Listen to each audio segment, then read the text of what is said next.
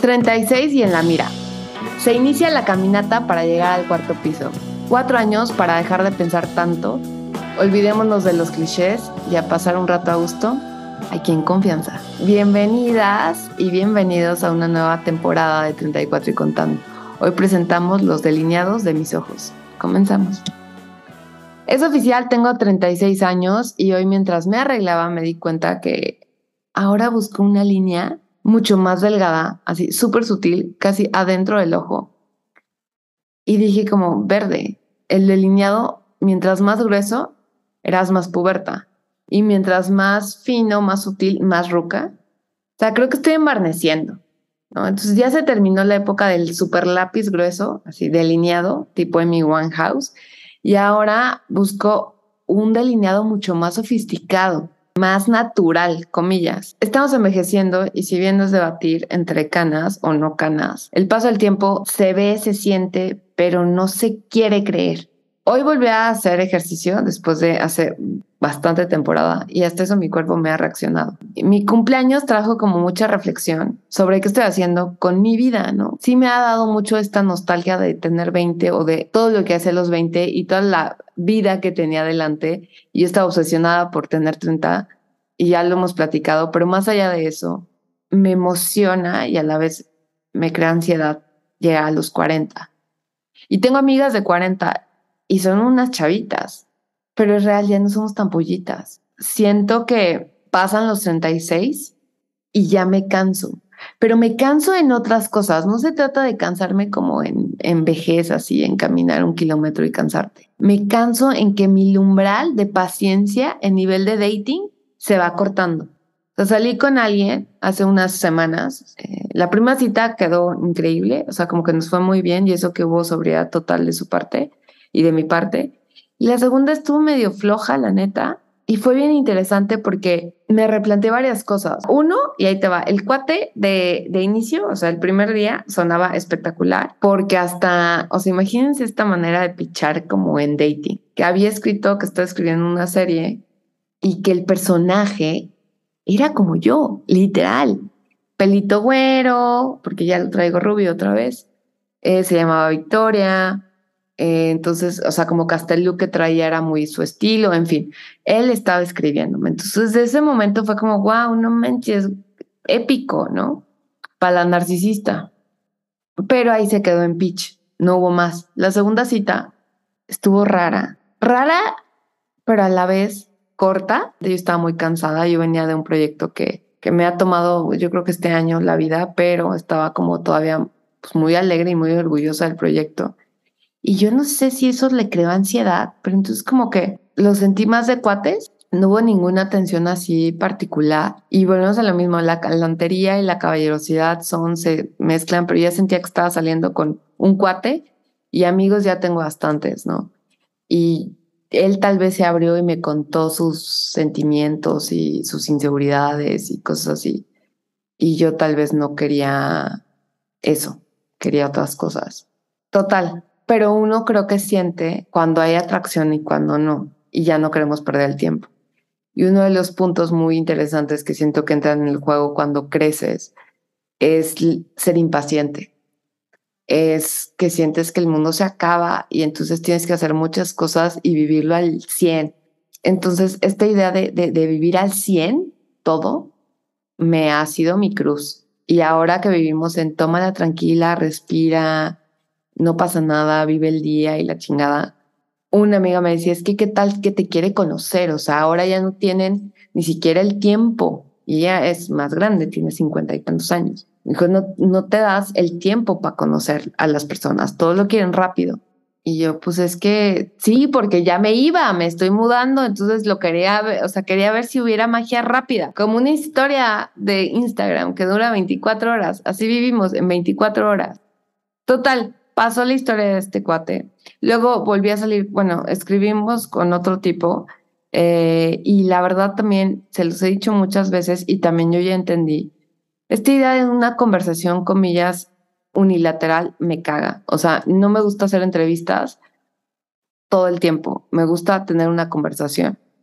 Pongan interés, al menos, y oye, ¿y tú cuál es la tuya? ¿No? Y si no, paremos el juego de ping-pong porque está de hueva que yo nada más te esté preguntando y que tú esperes que te llegue otra pregunta y otra pregunta como si fuera, no sé, como encuesta telefónica. No me quiero imaginar cómo sería este cuate en otros contextos.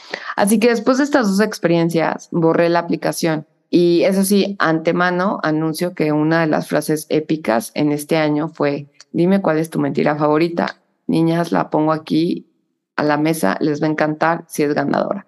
Pero regresando a los delineados de mis ojos. El delineado creo que me he visto en diferentes facetas, ¿no? Nunca para empezar llegué a dominar. Hasta la fecha no lo, no lo sé hacer. Me sale mal, me cuesta. O sea, soy, uno soy zurda, entonces como que no me sale también el ojo derecho. Tengo que aplastarme el ojo con mi dedo gordo o con mi dedo índice para marcar la línea. Nunca lo he hecho.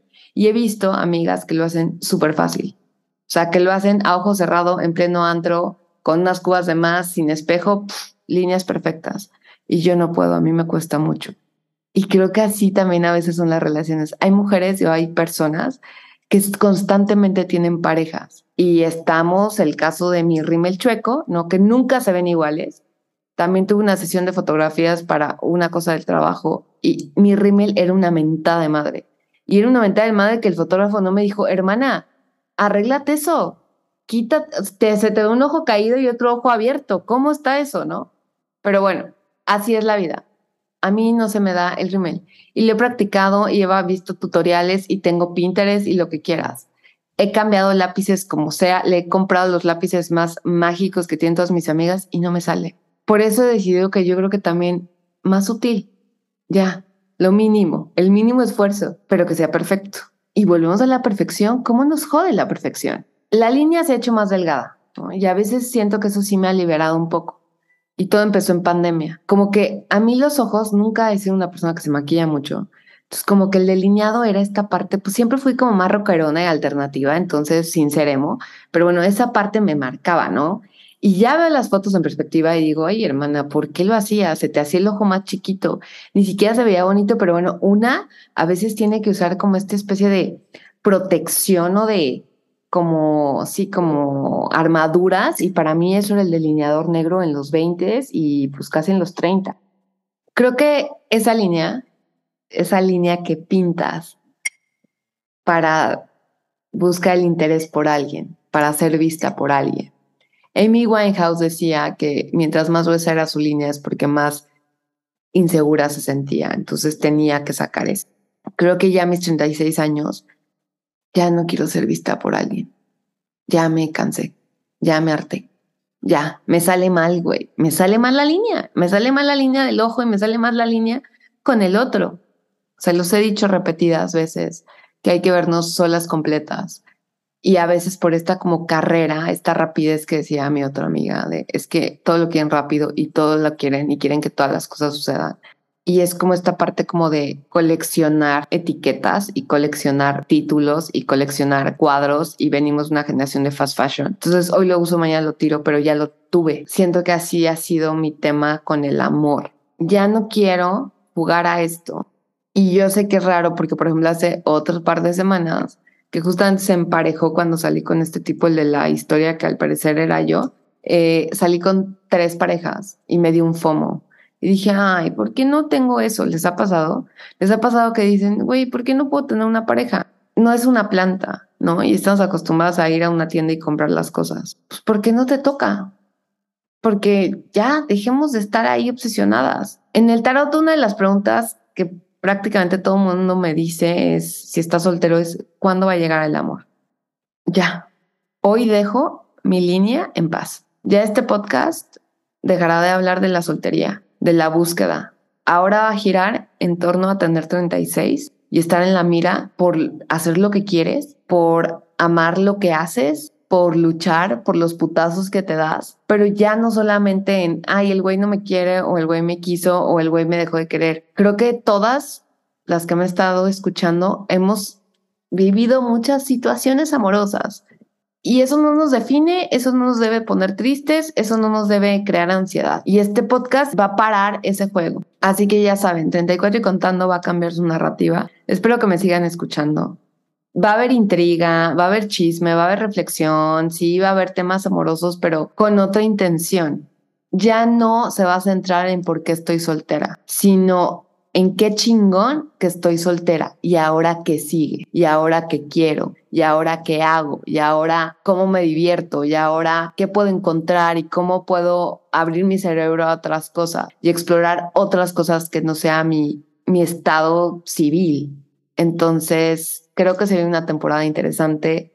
Ojalá que me escuchen y dejemos esos delineados en paz porque tenemos unos ojos preciosos, porque esas líneas si las vamos limpiando y las vamos afinando, nos damos cuenta que nuestros ojos brillan cabrón. Entonces, ya, olvidemos esa línea del amor y concentrémonos en ese par de ojitos que tenemos y a disfrutar y aprender del lo ajeno porque se viene mucha cosa nueva y espero que la disfruten y salud por las 36, 34, 35 años que hemos estado aquí contando historias. Soy Vika Garrido y esto fue el primer episodio de esta nueva temporada.